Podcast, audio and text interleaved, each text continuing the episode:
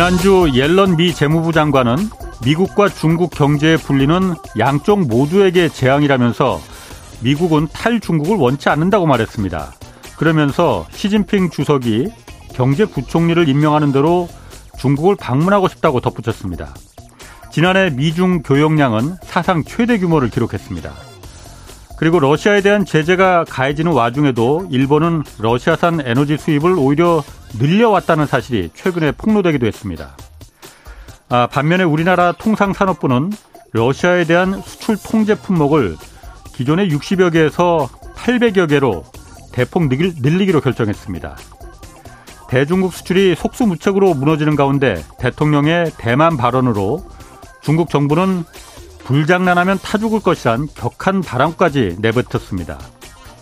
대통령의 중국과 러시아에 대한 발언이 어떤 전략적인 목적이 깔린 의도된 것인지 아니면 그냥 무의식적으로 나온 말인지 아직 이거 알 수는 없습니다.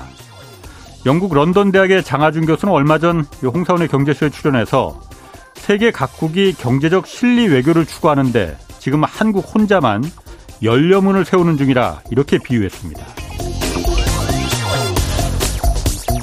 네, 경제와 정의를 다잡는 홍반장, 저는 KBS 기자 홍사원입니다. 홍사원의 경제쇼 출발하겠습니다. 유튜브 오늘도 함께 갑시다.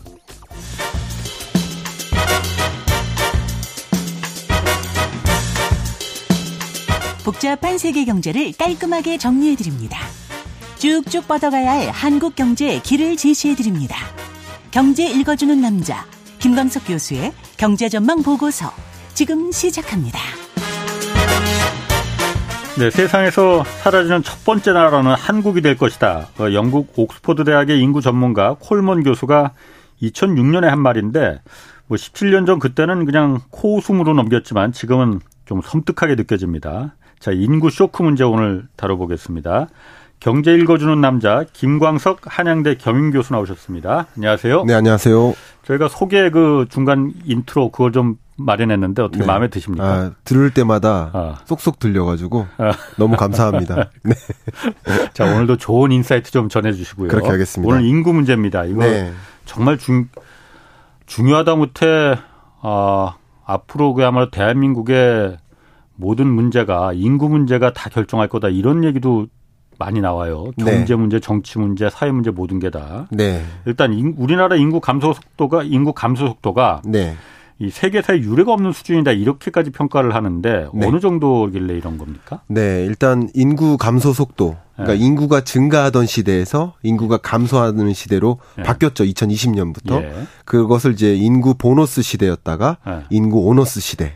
오너스. 예, 그렇게 표현을 합니다. 이제 우리는 예. 새로운 시대에 직면한 거예요. 아. 쉽게 말하면 인구가 증가하면 아이스크림 하나씩 사 먹어요. 예. 인구가. 예. 근데 인구만 증가해도 아이스크림 판매 개수가 늘어나겠죠. 음. 그 예. 인 구만으로도 경제에 기여하는 게 있는데 예. 인구 자체가 감소하니까 음. 아무래도 경제 규모가 쪼그라들 수 있겠구나 하는 것을 예. 단적으로 보여주는 인구 오너스 시대입니다. 예. 근데 인구가 2022년에 12만 3천 명이나 감소했어요.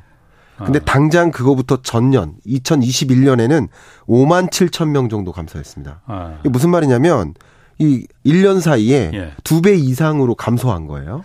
음. 자, 그러다가 2070년쯤이면 3,700만 명으로 감소할 것이다. 이렇게 2070년? 어, 예, 2070년이 되면 그건 뭐 앞으로 한 35년 예, 정도 더 우리나라 통계청에서 예, 예. 인구 추계를 하고 있거든요. 예, 예. 어, 그렇게 따질 수 있고요. 어.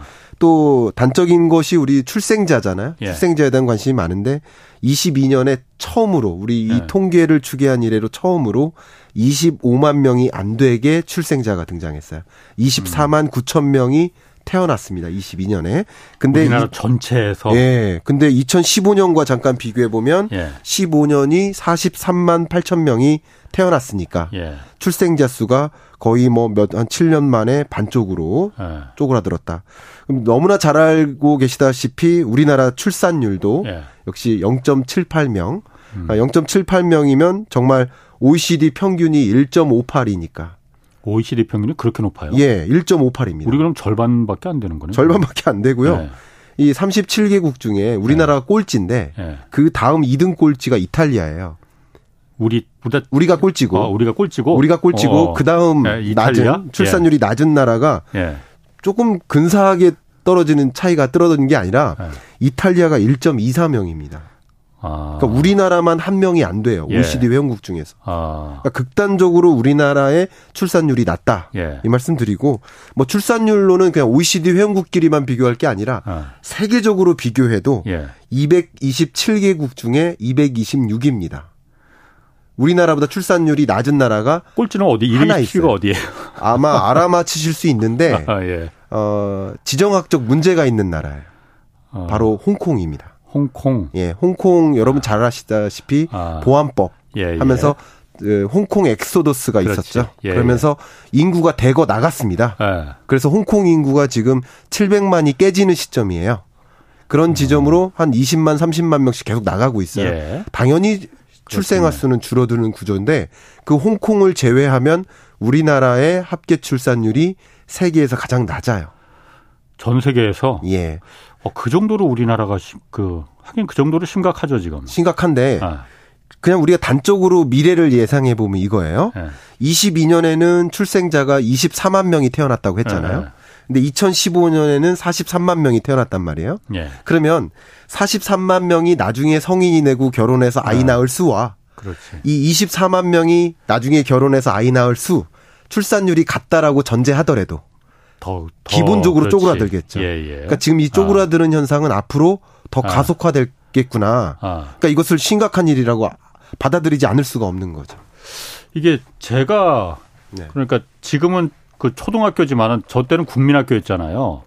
그때 보면은 한 학급당 학생 수도 뭐 70명, 80명 됐었고 네. 그것도 또 오전반, 오후반 물론 그때는 학교 맞아요. 수도 좀 적긴 했지만은 그래도 네. 오전반, 오후반으로 저는 오후반이었었거든요. 그렇죠. 그 정도로만 애들이 막 많았었는데 네.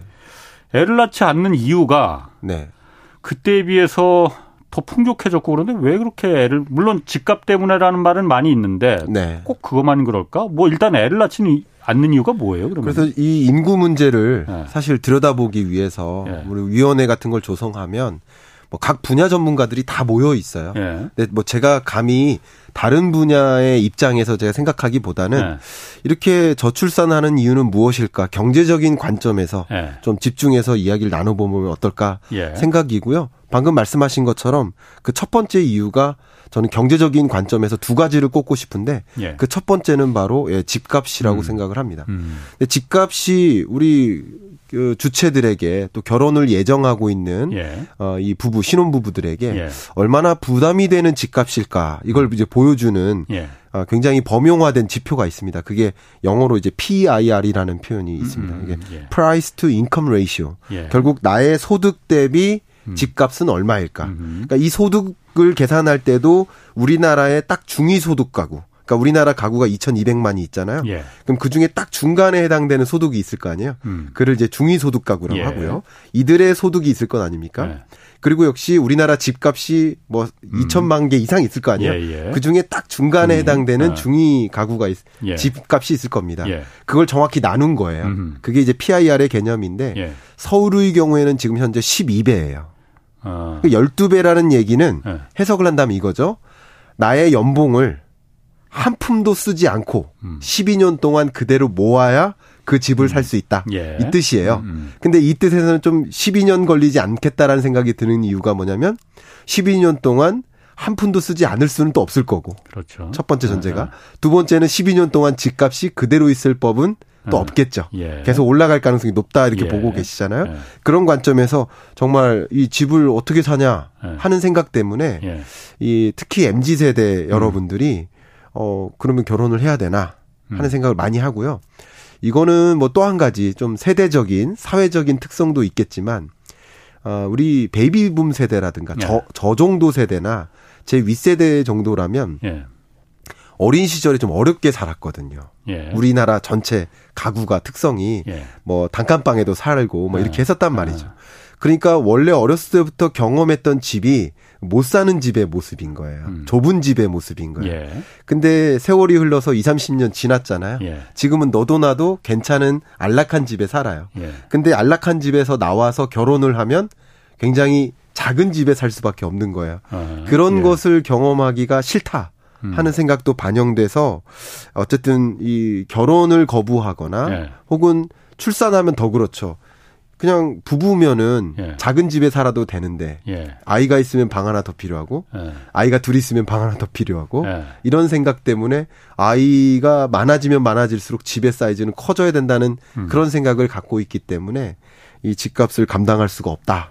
이것이 경제적인 이유에서 예. 출산을 좀 멀리하는 그런 특징이지 않을까 이렇게 생각을 하고 있습니다. 어 그러니까 집 집을 마련하는데 워낙 큰 부담이 되니 애까지 있으면은 도저히 내그 그 신혼 부부가 집을 마련할 가능성이 그 힘, 쉽지 않다. 이것 때문에 뭐 간단히 생각하면 아이가 없으면 예. 20평 집도 괜찮은데. 예. 근데 아이가 있으면 30평, 예. 둘 있으면 40평. 예를 들면 예. 뭐단 단적으로 이렇게 산수적으로 계산할 수는 예. 없지만 상대적으로 아이가 있으면 있을수록 더 큰 집이 필요하고 음. 그것을 부담하기 위한 비용 부담은 더 크다. 예. 이렇게 들고 그 외적으로 조금 이따 좀 말씀 나누겠지만 또 아이에 들어가는 비용도 생각을 하지 않을 수가 없는 거죠. 아이 그 교육 교육비 이걸 말하는 교육비입니다. 아. 그러니까 결국 경제적으로 제가 주목하고 네. 싶은 게 집값과 교육비인데요. 네. 교육비가요. 예. 학생 1인당 월 평균 사교육비가 음. 지금 41만 원입니다. 월. 월평 학생 1인당? 1인당. 학생이라는 것도 뭐 초등학생도 있고 중학생도 예, 초등학생, 중학생, 고등학생 다 포함해서 평균해서 예, 평균해서 아. 41만 원 가량의 그 사교육비가 들어가고요. 예. 이 비용이 국가 전체적으로는 예. 사교육 시장이 예. 22년 기준으로 26조 원에 달합니다. 예. 예. 예. 근데 이 26조 원이 21년에는 23조 원이었고요. 예. 20년에는 19조 원이었어요. 예. 그러니까 이 사교육 시장이 성장하는 속도가 예. 재밌습니다. 2020년에 20% 이상 상승했고요. 예. 21년에서 22년 동안에는 11%가 상승했어요. 예. 예. 근데 우리나라 경제 성장률이 지금 2%가 채 안 되는데 그렇지. 사교육 산업 이 예. 시장의 성장 속도는 10% 20%가 된다라는 예. 것은 정말 어마어마한 속도고요. 예. 또 재미있는 것은 지금 이게 26조 원 사교육 시장은 예. 전체 시장 규모잖아요. 근데 많이들 이런 생각하시죠. 어 저출산이고 음. 아이가 줄어들고 하면 결국 사교육 시장은 좀 쪼그라드는 거 아닌가 음. 이런 생각을 그러게. 하실 수 있는데 예. 오히려 아이가 줄어들면 줄어들수록 예. 1인당 사교육비 지출이 늘어나는 거예요. 왜 그렇죠? 그러니까 심리적으로 네. 더 경쟁이 격화되는 거예요. 네. 그러니까 이게 우리나라에서 소위 생각하시는 우리 부모님들이 예. 아이를 덜컥 낳을 수 있을까 하는 그 생각이 잠재적으로 이 사교육이 좀 깔려 있는 것 같습니다. 음. 기본적으로 부를 또 물려주고 싶은데 예. 내가 부가 없으면 그래도 부를 갖게 아. 될수 있는 인프라는 마련해주고 싶다. 그게 음. 교육이지 않습니까? 예, 예. 그래서 내가 충분히 못, 못 이룬 교육을 자녀한테 또 답습시키고 싶지 않다. 자녀만큼은 음. 스카이 보내고 싶다. 하는 그 마음이 사교육비에 담기는 것 같고 또 이 부모 세대의 입장에서는 어 내가 비록 뭐 저렇게 일, 나는 1분이고 음. 저기 5분이 고소득층은 사교육비로 예를 들어서 100만 원 쓰는데 내가 아무리 소득이 떨어지더라 하더라도 빚을 져서라도 그 사교육만큼은 자녀한테 똑같이 해주고 싶다. 라는 음. 그런 생각이 어, 기본이 됐기 때문에 사교육 경쟁인 거죠. 그러니까 사교육 아. 경쟁 속에서 어 비록 내가 아이를 낳을 거면 확실히 교육을 시키고 싶다 예. 하는 기본적인 생각이 담겨 있다라고 저는 이 숫자를 보고 해석을 해보고 있습니다. 그런데 제가 사실 그 사교육 시장에 대해서는 네. 어, 제가 좀 이해가 안 가는 게 사교육 시장이 그야말로 그 문제가 있다는 건 누구나 다 인식하고 있는 거잖아요, 지금. 네. 옛날에 한때는 그래서 전두환 정권 시대 때는 과외도 금지시키고 막 강제로 하고 그 잡아내면은 뭐그 그 문제 생기고 그랬었어요, 과외 선생들. 네네. 중국도 지금 시진핑은 이제 한국 보고서는 그랬다고 하는데 사교육 시장 다 때려잡고 있잖아요. 네. 이게 그야말로 빈부격차를 결국은 음. 벌리고 음. 그 부의 세습을 공고화시키는 그 공동의 적이다 해서 네. 중국도 그렇게 사교육 시장을 먼저 때려잡고 있잖아요. 네네. 사실 제가 우리나라 사교육 하면 다 선행학습이지 않습니까? 어? 초등학교 들어갈 애들이 중학교, 고등학교 걸 미리 배운단 말이에요. 이게 무슨 교육도 교육이라면 그 돈 쓰는 거 제가 이해를 하겠는데 네. 교육도 아니고 그냥 그냥 사육이던데 네. 이걸 왜 그럼 한국 사회에서는 네. 이 사교육 시장을 예. 놔두고 있을까요? 그 사교육 어. 시장 그 자체에 대해서는 뭐 잡으려고 노력을 말씀하셨던 대로 여러 차례 해왔던 것 같습니다. 예. 근데 이제 결국 헌법상 예. 사교육은 이제 자본주의 사회에서 예. 헌법에 이게 사교육 시장을 이제 규제하는 것은 예. 헌법에 위배된다라는 판단. 그 판단 때문에 음. 다시 사교육이 재개된 거고요. 지금 이 사교육의 문제점은 말씀하신 대로 어, 선행학습에 있는데 예. 그 공교육에선 따라갈 수가 없는 거지 않겠습니까? 예. 공교육에선 현행학습을 하는 거고 사교육 시장에선 선행학습을 하는 건데 예.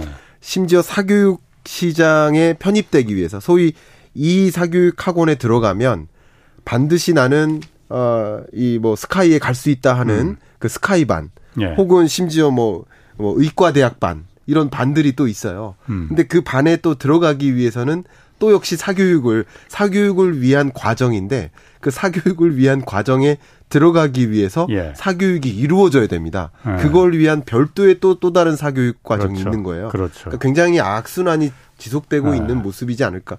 이게 너무나 이제 교육에 대한 어, 음. 과도한 경쟁, 아, 이게 기반이 된 게 아닐까. 어쨌든 이런 것들이 음. 지금 현재 우리 부모님들께 또 미래 부모님께는 어, 아이를 낳을 수 있을까 그렇지. 하는 생각을 갖게 만드는 거죠. 신혼부부 입장에서는 본인이 그 치열한 경쟁을 뚫고 그 지긋지긋하게야말로 그 학창 시절을 보냈는데 네. 애를 낳아서 애가 그 지긋함을 지긋지긋함을 또 겪게 만들어야 된다는 게 네. 공포스러울 거예요. 공포스럽습니다. 그러니까 그러니까 제가 생각하기에 제가 또 좀 말이 많아지는데 아닙니다. 말씀 많이. 아까 김 교수님이 말씀하셨듯이 그런 사교육 시장을 어, 그냥 지금처럼 누구나 다 나쁘다는 걸 이게 누구나 다 이것 때문에 가슴이 멍든다는 걸 알지만 은 그냥 보고 있을 수밖에 없는 게 반헌법적이다. 우리 헌법과 교육 이념은 홍익인간이 기념을 기본을 두고 있잖아요. 네. 널리 인간을 이롭게 한다는 거. 네. 이 사교육이 널리 인간을 이롭게 하기는커녕 널리 인간을 지금 모두 해롭게 만드는데 음. 정말 그 0.1% 0. 사교육 시장에 대해서 그 교육 그 사교육 시장의 이해관계가 직접적으로 있는 아주 극소수의 사람들이 물론 권력기관이긴 합니다. 네. 이 사람들을 위해서 이걸 그냥 놔두는 게 이 반헌법적인 반교육적인 이 사교육 시장을 그냥 놔두는 게 네. 맞는 거냐. 예. 뭐그 부분은 한번 정책 당국자들이 저출산 정책은 이런 거부터 좀 그 고치고 나서 그 다음에 그 돈을 쏟아붓든 해야지 이게 놔두고서는 저출산 정책이 무슨 소용이 있겠느냐라는 생각이 좀 들긴 듭니다. 네, 정확한 말씀이십니다. 아까 그리고 제 음. 그, 그 부분도 좀 궁금해요. 그러니까 네. 집값 때문에 애를 애를 안 낳는 거잖아요. 그래서 네. 그게 이제 저, 저출산으로 이어지는 거고 악순환이 그렇죠. 계속되는 거잖아요. 네. 그럼 저출산이 되면 인구가 줄어 지금 줄어들고 있잖아요. 예. 그럼 집값도 갈수록 떨어지는 게 맞는 거 아니에요? 그 부분 좀 말씀드릴게요. 어. 어 사실 이 인구 문제를 예. 경제적인 관점에서 이제 포커스를 맞추다 보면 예. 많이들 이제 하시는 질문이 예. 바로 인구와 집값의 관계 예. 이렇게 말씀하셔요. 예. 근데 인구가 증가할 때 반드시 집값이 어 상승한 것도 아니고 인구가 감소할 때 또 반드시 집값이 하락한 게 아니거든요. 예.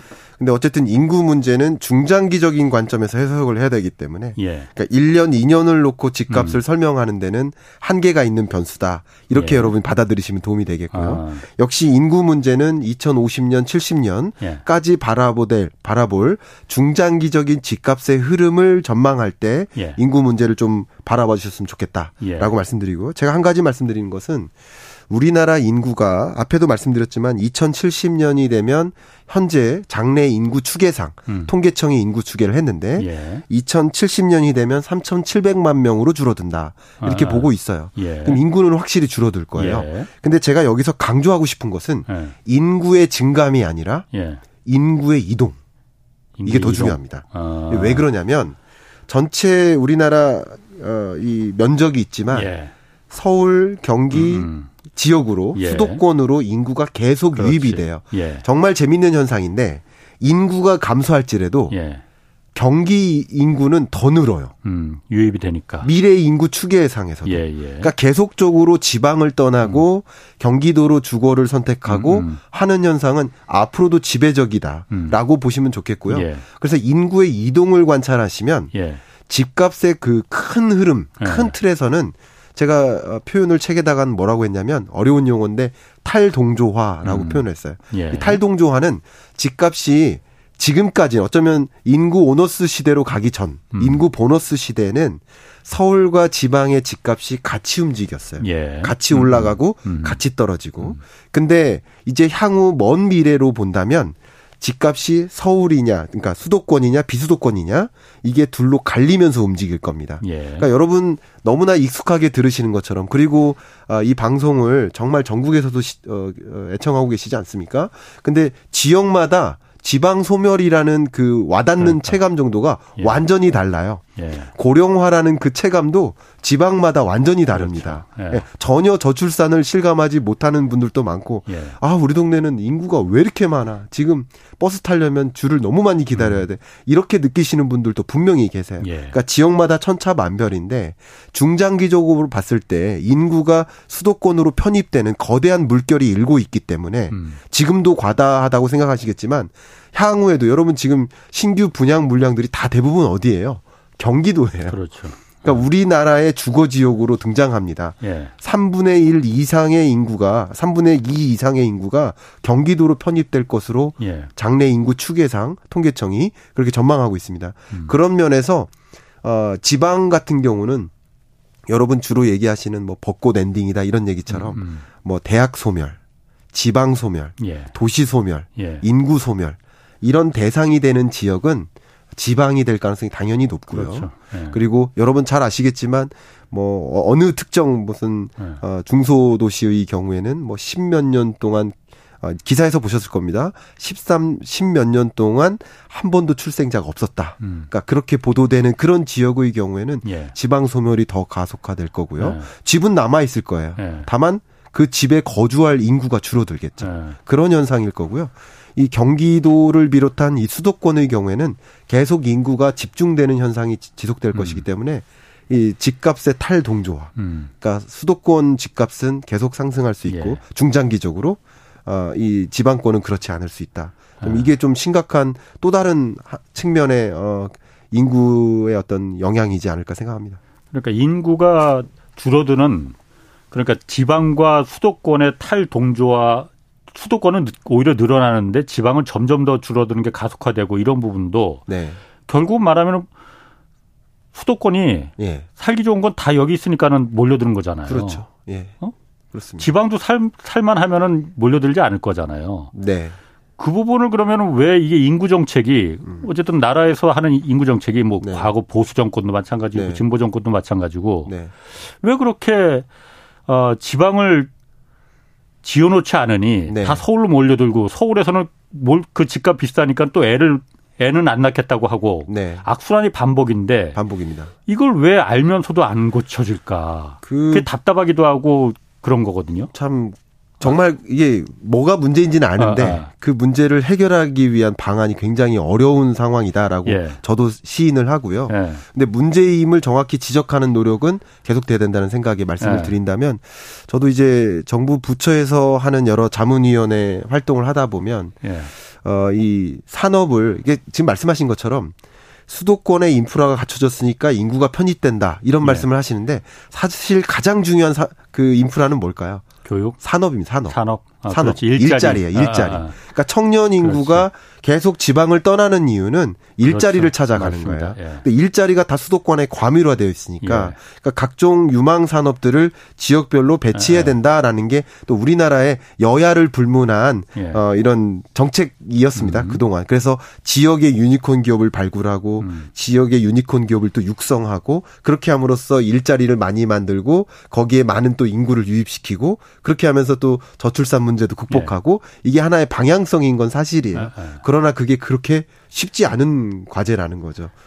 그렇죠. 예, 간단히 해결될 어. 문제는 아니고 그러나 어쨌든 지금 저출산 특위에서도 네. 그리고 우리 산업부나 과기 어, 정, 어, 과기 음. 교육부나 이쪽 모든 섹터 정부 부처마다 고민하는 것 중에 하나가 지방마다 뭐 특성화된 어떤 산업을 일으키고 그 산업의 구, 구, 그 산업의 어, 리더격인 그 기업들이 육성될 수 있도록 하는 환경을 음. 마련하는 거 그걸 좀 방안으로 두고 있는데 예, 어떻게 보면 지방에 있는 거점 도시는 그 거점 도시만의 특화 산업들이 생겨나고 예. 그쪽으로 나름의 어, 이 젊은 세대들이 유입되는 효과가 조금씩 나타나고는 있습니다. 그러나 우리가 지금 바라보고 있는 지방 소멸의 대상은 군소예요, 군소. 예. 근데 어. 제가 이런 말씀 드릴게요. 지방 소멸의 문제가 예. 우리 인구 구조 변화를 볼때 예. 크게 세 가지로 요약을 할 수가 있어요. 인구가 구조적으로 바뀌고 있는데 음. 하나는 증가하던 시대에서 감소하는 시대로의 음. 전환. 음. 그두 번째가 고령화입니다. 예. 세 번째 주제가 바로 1인 가구의 증가예요. 어. 근데 1인 가구가 지금 현재도 예. 우리가 4인 가구를 표준이라고 생각하시잖아요. 예. 이미 1인 가구가 표준입니다. 1인 가구가 가장 많은 가구 수예요. 2인 음. 가구, 3인 가구, 4인 가구보다 예. 1인 가구가 이미 더 많아요. 30%가 넘습니다. 1인 가구 왜 많아진 건가? 그러니까 1인 가구가 예. 많은 이유를 지금부터 말씀드릴 예. 텐데 언론에서는 여러분들이 인식하기로 예. 나 혼자 산다 같은 어떤 방송 프로그램을 보시면서 예. 결혼 안 한뭐 음. 노총각 음. 뭐 노총, 이런 예. 이런 계층들이 많아지니까 1인 가구가 늘어난다. 이렇게 생각하시는데 사실은 아닙니다. 어, 사실 1인 가구가 늘어나는 이유는 예. 고령화 현상이에요. 어. 독거노인 가구가 늘어납니다. 어. 이건 제가 팩트 체크를 통계적으로 예. 분석을 많이 해봐서 자신 있게 말씀드리는데 예. 1인 가구가 지금 늘어나는 현상은 예. 어, 부부에서 예. 어, 2인 가구였다가 예. 한 분이 돌아가시면서 독거노인이 된 아, 예. 어, 이 소위 60, 만 65세 이상 1인 가구가 집중적으로 늘어나고요. 예. 향후에도 이런 독거노인 가구를 음. 중심으로 1인 가구가 늘어나요. 음. 그러면 지방 소멸의 문제는 어디서 발생할까요? 혼자 살고 계시다가 예. 그러면 죄송합니다만 그 독거노인께서 돌아가시고 나면 음. 그럼 그 집에는 다른 누군가 와서 거주를 할까요? 뭐 예를 들어서 거래가 됐거나 해서 음. 누군가 와서 그 공실을 메꿀까요? 그 공실이 영원히 지속될까요? 뭐 뒤에 후자 후자일 가능성이 예. 높죠. 예. 그러니까 그런 경향성이 예. 지배적인 지역들이 예. 소위 지방 소멸에 대한 위협을 가장 음. 많이 실감하고 계신 지역이에요. 음. 음. 그러니까 그게 사실 1인 가구의 주된 특징이라는 거죠. 음. 1인 그러니까 가구가 마치 20대, 30대 결혼 전 결혼을 뭐 거부하는 음. 그런 1인 가구가 늘어난다고 생각하시는데 그 비중보다 65세 어, 이상 1인 가구의 음. 비중이 절대적으로 높습니다. 그러면 그 어쨌든 우리나라에서도 네. 그 역대 정권들이 다 저출산이 그 문제가 이게 심각하다라는 건 인식하고 어 돈도 많이 쓰고 있잖아요. 네. 그돈 쓰는 거 보면 사실 정부 발표로만 보면은 16년 동안 280조 원을 썼다고 하는데 이게 사실 허수가 많이 있는 거죠. 네, 허수가 어, 쓸데없는데 돈 쓴 것도 아니고 그냥 인구 저출산 정책에 정말 이 돈을 쓴 거냐 의심스럽긴 한데. 뭐 이게 공영 방송에서 어. 디까지 말씀을 드릴 아니 뭐 말하셔도 돼요. 뭐그 조심스럽습니다만 예, 예. 어쨌든 이런 거죠. 예. 어, 제 비유를 어떻게 비유해 드릴까 좀 고민을 예. 했는데 우리는 수박을 찾아요. 예. 수박이 있어야 갈증이 해결됩니다. 예. 근데 호박밖에 없어요. 어. 근데 정책적으로 어. 호박에 줄을 긋고 있는 거예요. 뭐 죄송합니다. 제가 비유적으로 아니, 설명드린 게 맞는 것 같아요. 딱 와닿네. 네. 예. 그래서 지금 정말 수박을 마련할 생각보다는 예. 본질적인 어. 저출산 문제를 극복하기 위한 어. 대응책을 고민했다기보다는 어. 어쨌든 예, 그런 게 아닐까. 호박에 줄만 긋고 있었다. 뭐 죄송한 표현이지만 어. 그런 거 같고요. 또 한 가지 좀 비유를 한다면. 예. 그러니까 우리 많이들 표현하는 밑 빠진 도, 독에 물 붓기. 예. 물을 열심히 붓고는 있는데 예. 독에 지금 금이 가 있어요. 예. 밑이 빠졌어. 아, 그러면 밑을 채워놓고 물을 붓든가 해야 되는데 밑을 떼워야지 그러니까 떼운 생각은 안 하고 본질적인 예. 문제를 고민하지 않고 그렇죠. 물 붓는 것만 하고 있는 거예요. 아. 사실 이제 본질적인 그러니까 저는 인구 문제를 아. 경제적인 관점에서만 접근한 거지. 예. 물론 여러분들 입장에 산업적인 관점 뭐 아. 교육 관점 여러 관점에서 이거 이 이유를 찾아야 됩니다. 예. 그 이유는 어느 정도 마련이 돼 있어요. 예. 근데 이 280조 원의 예산이 어디에 투입된다 제가 계산을 해 보니까 예. 보육과 양육 환경 개선 여기에 음. 60% 이상을 썼습니다. 음. 근데 이게 사실은 이게 도움이 안 되진 않죠. 그렇죠. 보육 환경, 양육 환경도 개선돼야 됩니다. 근데 이게 여기에 60% 이상을 쏟아부었고 예.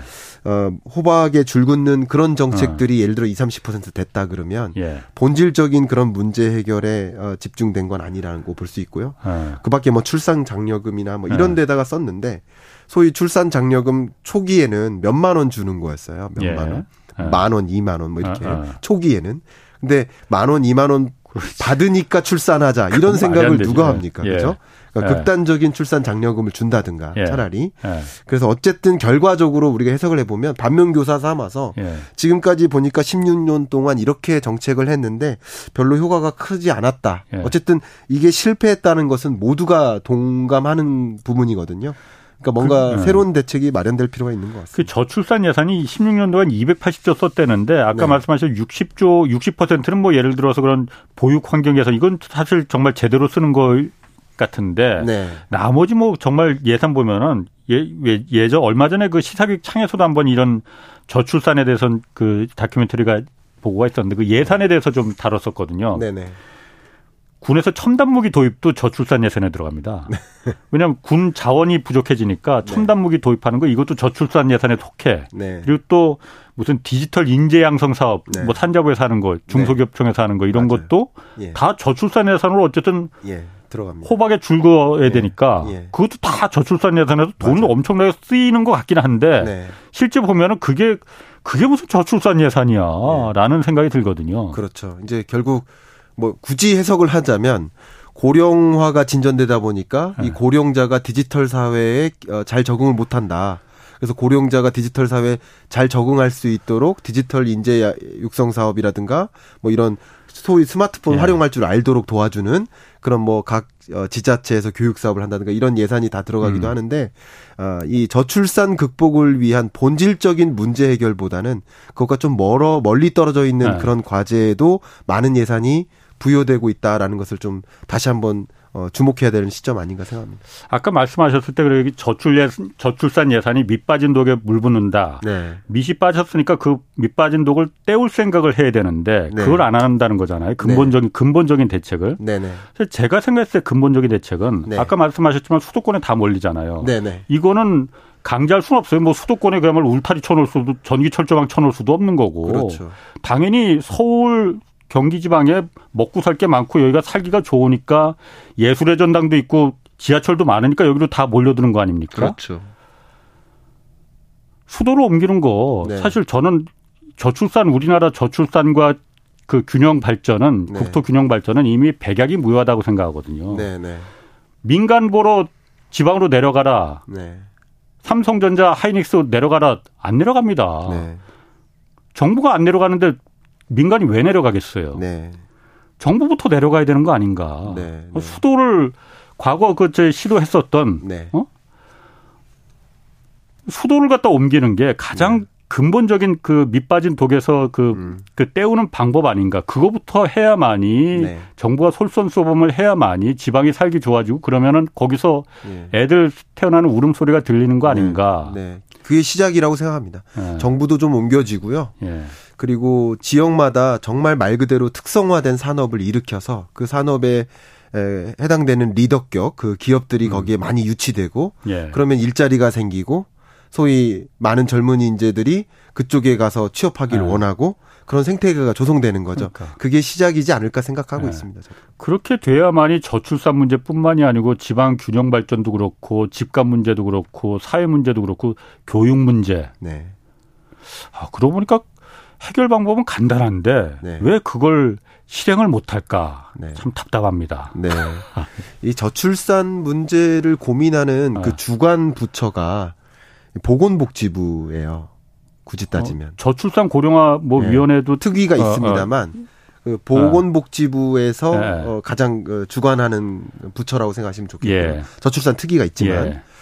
근데 저는 오히려 이 저출산 문제, 예. 인구 문제는 보건복지적인 문제 있지 않다. 어. 반대로 예. 다른 경제, 사회, 음, 산업 어, 이런 전반에 걸친 문제에 있다. 예. 그래서 제가 이 말씀을 강조해 드리는 게 제가 그이 고령화 문제가 너무 심각한 걸 인지하고 예. 이 부분을 이제 인구 경제를 연구를 많이 하고 싶어서 예. 저기 고려대 고령사회 연구센터에서 예. 소속돼서 예. 그 보고서를 하나 냈었는데 분석을 해 보니까 세계적으로 우리나라만의 다른 사회 음. 문제를 음. 인식하는 정도가 다른 한 가지가 있는데요. 예. 세계적으로 다른 나라 사람들은 예. 가장 중요한 우리가 극복해야 될 문제를 뭐로 꼽는지 아세요? 기후 변화예요. 음. 기후 변화.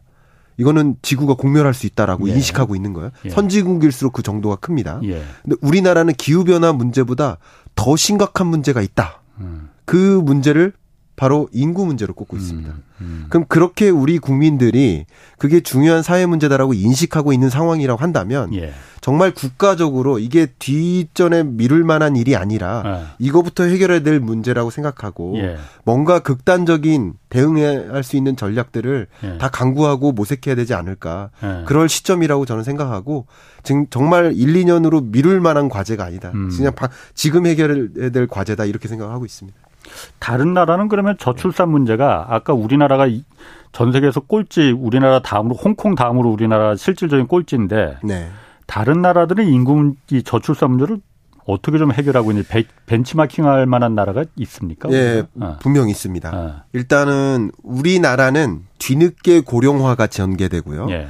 뒤늦게 자연 인구 감소가 나타나는 거죠. 예. 근데 우리나라는 뒤늦게 이런 인구 문제에 봉착했지만 예. 그 인구 문제에 진입하는 속도는 세계에서 가장 빠르다고 보시면 좋겠습니다. 예. 그게 첫 번째고요. 예. 그러니까 우리나라보다 먼저 고령화나 인구 감소를 경험한 나라들이 있을 거 아닙니까? 예. 주로 유로피언 그 복지 국가들입니다. 예. 이들이 먼저 자연 인구 음, 감소나 음. 고령화를 겪었어요. 예, 예, 그랬는데 여러 특단의 대응책들을 강구하면서 예. 극복한 사례들이 있습니다. 예. 그래서 극복한 사례들 제가 한번 요약을 해봐 드릴게요. 첫 번째는요, 바로 이민 정책입니다. 그러니까 인구 감소는 음. 생산 연령 인구 감소는 더 빠를 거 아니에요. 예. 전체 인구보다 왜냐하면 음. 고령화가 있으니까 예, 예. 생산 연령 인구 만 15세에서 64세까지 인구는 예. 더 빠른 속도로 줄어들고요. 그만 그렇죠. 예. 15세 이하가 되는 유소년 인구라 하는데 예. 유소년 인구는 더 가파르게 줄어들 거 아니에요. 그러면 미래에 지금도 인력이 부족한데 미래 인력은 더 부족하잖아요. 예. 그러니까 이런 인구 감소라는 문제에 대응하기 위해서 노동력이라는 것을 해결하기 위해서 이들은 고민한 게 이민 정책이에요. 첫 번째. 음. 그래서 특히 국민이 정말 싫어하는 그 3D 업종 있잖아요. 그런 일자리에 많은 인력을 좀 많이 데려오고요. 예. 특히 전문직이나 사업가. 음. 전문직은 기술 인재니까 중요하고요. 예.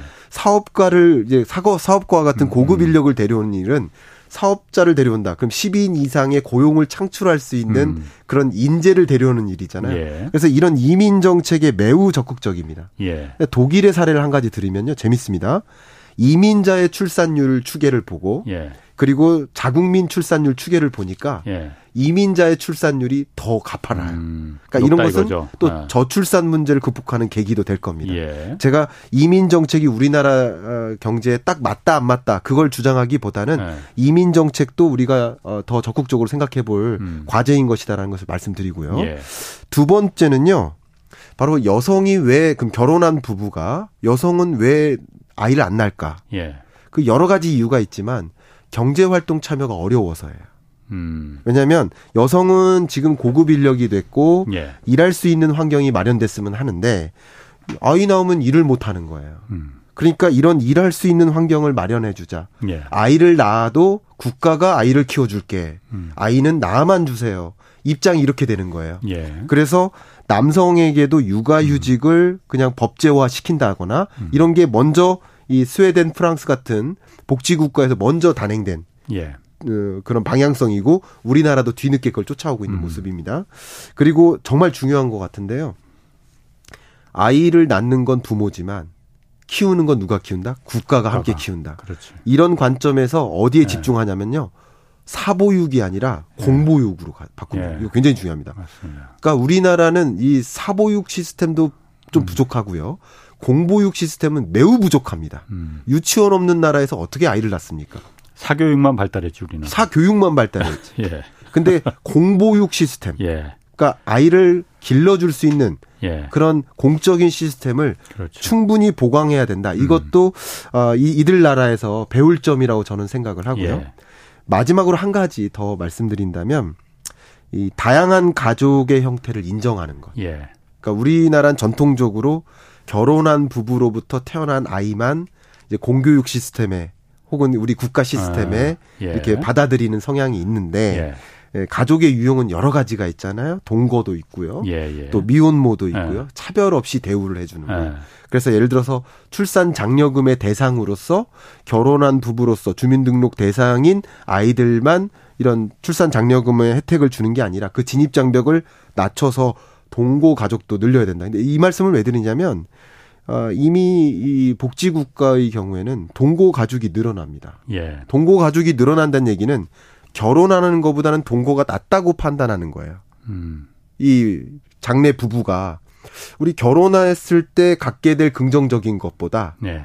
어, 잃는 게 더 많다. 음. 그러니까 동거가 유리하다라고 판단하는 거예요. 예, 예. 그게 옳, 옳다 그르다라고 제가 음. 주장하는 게 아니라 어쨌든 우리나라도 동거가 긍정적이다라고 인식하는 그 정도가 59.7%입니다. 음. 과반 이상이 동거가 긍정적이다라고 받아들이고 있어요. 예. 그러니까 우리가 이제 어떻게 보면 가, 가족의 형태가 굉장히 많이 다양해지고 있기 때문에 실제 혼외 출생자가 많이 늘어나고 있거든요. 음. 그렇기 때문에 혼외 출생아 수가 급증하고 그 혼외 음. 출생자에 대한 배려라든가 가족에 대한 어떤 형태를 인정하는 그리고 사회적인 인정 그죠? 사회적인 차별 없이 대우해주는 예. 그런 환경도 마련해주는 거. 예. 제가 요약을 해드린다면 이민 정책, 여성이 일할 수 있는 예. 환경, 예. 세 번째는 그런 어 동거를 비롯한 아. 가족 환경, 가족 형태를 인정하는 거 이게 이들 어, 복지 국가들의 예. 주요 어떤 정책 방향이었다 이렇게 말씀드리겠습니다. 아까 독일도 잠깐 얘기를 하셨지만은 네. 제가 사실 예전에 취재할 때 그런 부분 이 인구 문제 그리고 그 격차 문제 이걸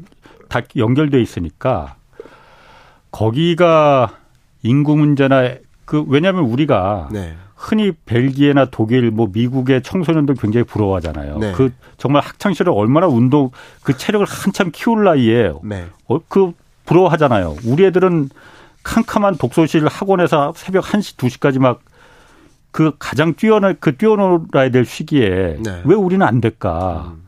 라는 부분에 있어서 네. 제가 그때 내린 결론은 하나였었어요.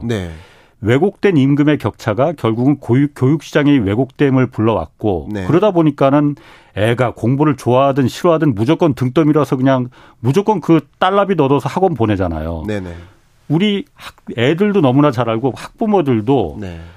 공부 안 하면은 그래서 좋은 대학 못 가면은 나중에 임금의 격차가 왜곡된 임금의 격차가 얼마나 커지는지 너무나 잘 알고 있으니까 맞아요. 그걸 우리는 다 등 떠밀어서 그냥 보내는 거거든요. 네. 우리가 부러워하는 서유럽 사회나 미국 사회는 그 임금의 격차가 대학 나온 친구들이나 대학 안 나온 친구들이나 자기가 좋아하는 일을 하면 충분히 중산층 열심히 일하면 땀을 그 중산층 생활을 할 수 있다는 그 사회가 그 확신을 줬기 때문에 네. 그렇기 때문에 애들이 행복할 수 있는 거고 그래서 애들도 많이 낳는 거거든요. 네. 네. 애들 낳더라도 애들이 그렇게 심하게 경쟁에 시달리지 않는다라는 걸 그 사회가 알고 있기 때문에 네. 그 왜곡된 임금의 격차를 좀 어, 떨어뜨리는 그좀그 줄이는 거 네. 이 부분도 좀그 음. 현실적인 저출산 대책으로 뭐 그걸 뭐 모르면서 안 하겠습니까? 하지만은 네. 누군가는 거기에 대해서 이해관계가 그야말로 거기 어, 꿀을 빨고 있는 분들이 계시기 때문에 이 부분을 못하는 거일 수도 있을 것 같아요.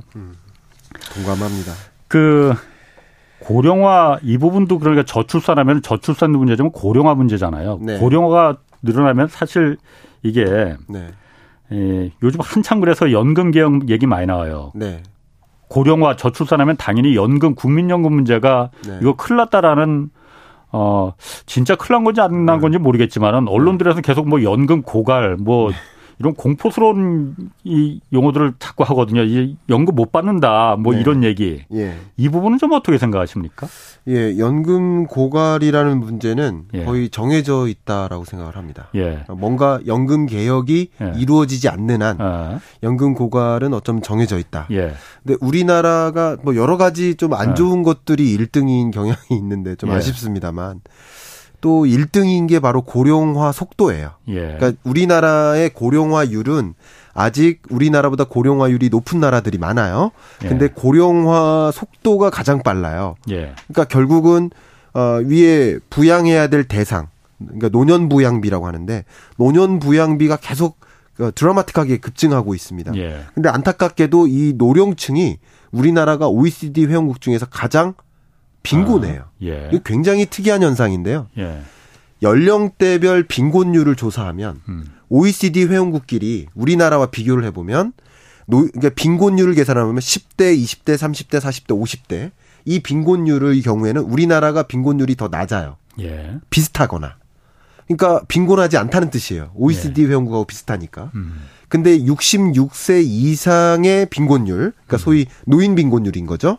그러니까 노인 빈곤율은 갑자기 우리나라가 급격히 튑니다. 예. 다른 OECD 회원국은 오히려 55, 66세 진입하기 전보다 빈곤하지 않아요. 음. 이게 결국 사회적으로 혹은 개인적으로 노년 부양에 대한 음. 준비가 돼 있는 시스템인 거예요. 예. 근데 우리나라는 개인적으로도 노후에 대한 준비가 안 돼 있고 음. 국가도 노후 준비할 만한 능력이 좀 부족한 거예요. 현재로서도. 예. 예. 근데 결국 그러다 보니까 노인 빈곤 문제가 심각한 거고요. 음. 근데 여기서 더 중요한 것은 앞으로 우리 고령 인구가 늘어나고 고령 음. 인구가 늘어난다는 얘기 뭐예요? 연금을 받아가야 될 사람은 더 그렇지. 많아진다. 예. 근데 생산 연령 인구 음. 또 유소년 인구는 가, 급격하게 쪼그라드니까 예. 연금을 낼 사람, 예. 그러니까 보험료를 낼 사람, 그러니까 단적으로 얘기하면 보험료 수입은 감소하고 예. 보험금 지출은 증가하는 거죠. 예. 그러다 보면 언젠가는 고갈되지 않겠습니까? 예. 현재로서는 그 고갈되는 시점을 뭐 기관마다 다릅니다만 55년, 음. 좀 길게는 57년, 예. 짧게는 52년 예. 이렇게 보고 있는데 예. 우리 국민연금이 뭐 22년, 21년, 22년 연속 2개년 동안 어 900조 가량의 기금을 운용하잖아요. 음. 그 국민연금 수급액 중에 특정한 비중을 어 운용합니다. 마치 실리콘밸리 뱅크가 예. 미국 국채에 투자했다가 예. 미손실, 어, 미실현 예. 손실이 예. 발생한 것처럼 예. 국민연금도 900조를 굴리는데 예. 2년 연속 마이너스인 거예요. 예. 그 마이너스한 개, 어, 국민연금 규모를 계산해 봤더니 우리 국민이 2년간 수령할 금액이 날라간 겁니다. 음. 그러니까 결국 지금 무슨 얘기냐면 예. 이 국민연금이 고갈된 시점을 2055년 정도로 보고 있는데 지금 2개년치를 까먹은 걸 계산하면 2년 정도 앞당겨지고요. 음. 그리고 그걸 추계할 때만 해도 출산율에 대한 전제가 있을 거 아니에요. 그렇지. 출산율에 대한 전제가 0.81명으로 했었어요. 어, 지금 더 줄었으니까. 더 줄었고 예, 예. 그리고 예를 들어 내년 들어 더 준다. 예. 그러면 국민연금의 고갈 속도는 더 빨라지겠죠. 예. 결국 이게 더 벌어들이지 못하거나 예. 그리고 어 출산율이 더 떨어지거나 네. 그 다른 다른 말로 국민연금 그 보험료를 음. 납입할 사람이 줄어든다거나 더 빨리 그러면 더 빨리 고갈될 수 있다는 거죠. 그러니까 음. 불안한 상황인 거예요. 대략 2050에서 55년 사이면 고갈될 수 있겠다라고 받아들이는 게 맞지 않을까 생각합니다. 그래서 지금 시간이 그렇게 많지 않아서 네. 국민연금에 대해서 그래 개혁을 해야 된다라는 거는 역대 정부가 다 있었는데 그 네. 겁나서 못 건드렸거든요. 표 떨어지니까. 그렇죠. 지금 윤석열 정부가 국민연금 개혁을 정권 초반에 지금 기치로 내걸었잖아요. 네네. 저는 이거는 박수 쳐주고 싶습니다. 네, 맞습니다. 분명히 해야 되고 해야 잘하는 됩니다. 일이에요. 그럼 네. 지금 그래서 국민연금 개혁안도 지금 뭐 10월에 발표한다고 하잖아요. 네네. 어떤 논의가 지금 진행되고 있습니까? 네. 지금 두 가지인데요. 아, 결국은 받을 분이 덜 받아야 되는 거예요. 아, 그죠? 예, 그리고 낼 사람은 더 내야 돼요. 예. 이게 골자입니다. 어, 국민연금 방법이 없을라나? 가장 중요한 그 방법의 예. 골자는 낼 사람이 더 내줘야 되고요. 예, 받을 사람이 덜 받아야만 국민연금 고갈 속도를 안착시. 그러니까 저출산 자체를 극복하는 문제는 필요하겠지만 예. 저출산 문제를 해결할 수 없다면 네. 어쨌든 받아들이고 수용하는 수밖에 없잖아요. 아, 근데 그거야 뭐 누구나 다 생각하는 건데 그걸 갖다 지금 정부에서 방안으로 내놓지는 근데 거예요. 이게 봐- 보세요. 그 덜 받는 것을 이제 소득 대체율이라고 합니다. 예, 그러니까 예. 소득 대체율은 우리 예를 들어서 국민연금 수령자의 경우 예. 나의 전체 소득이 그래도 100만 원 정도 음. 있다. 예. 그 중에 국민연금으로 감당하는 게 한 43% 정도 된다. 그게 소득 대체율의 개념이에요. 음. 예. 이 소득 대체율을 더 떨어뜨리자가 하나의 아. 계획인 거예요. 그러면 덜 받아야 된다고 하니까 당연히 미래 국민연금 수령자는 안 좋아하겠죠. 어, 그다음 낼 사람 10초 남았는데. 예, 보험료율을 낼, 사- 예. 더 내야 되니까 예. 지금은 9%를 내는데 예. 10%, 11%더 아. 내야 된다. 그러니까 당연히 공분을 살 수밖에 없는 주제인 거죠. 다음에 이 부분은 다시 한번 나와서 중요한 얘기니까 한번 하시죠. 네. 김광석 한양대 경영교수였습니다. 고맙습니다. 네. 지금까지 경제와 정의를 다잡는 홍반장, 홍사원의 경제쇼였습니다.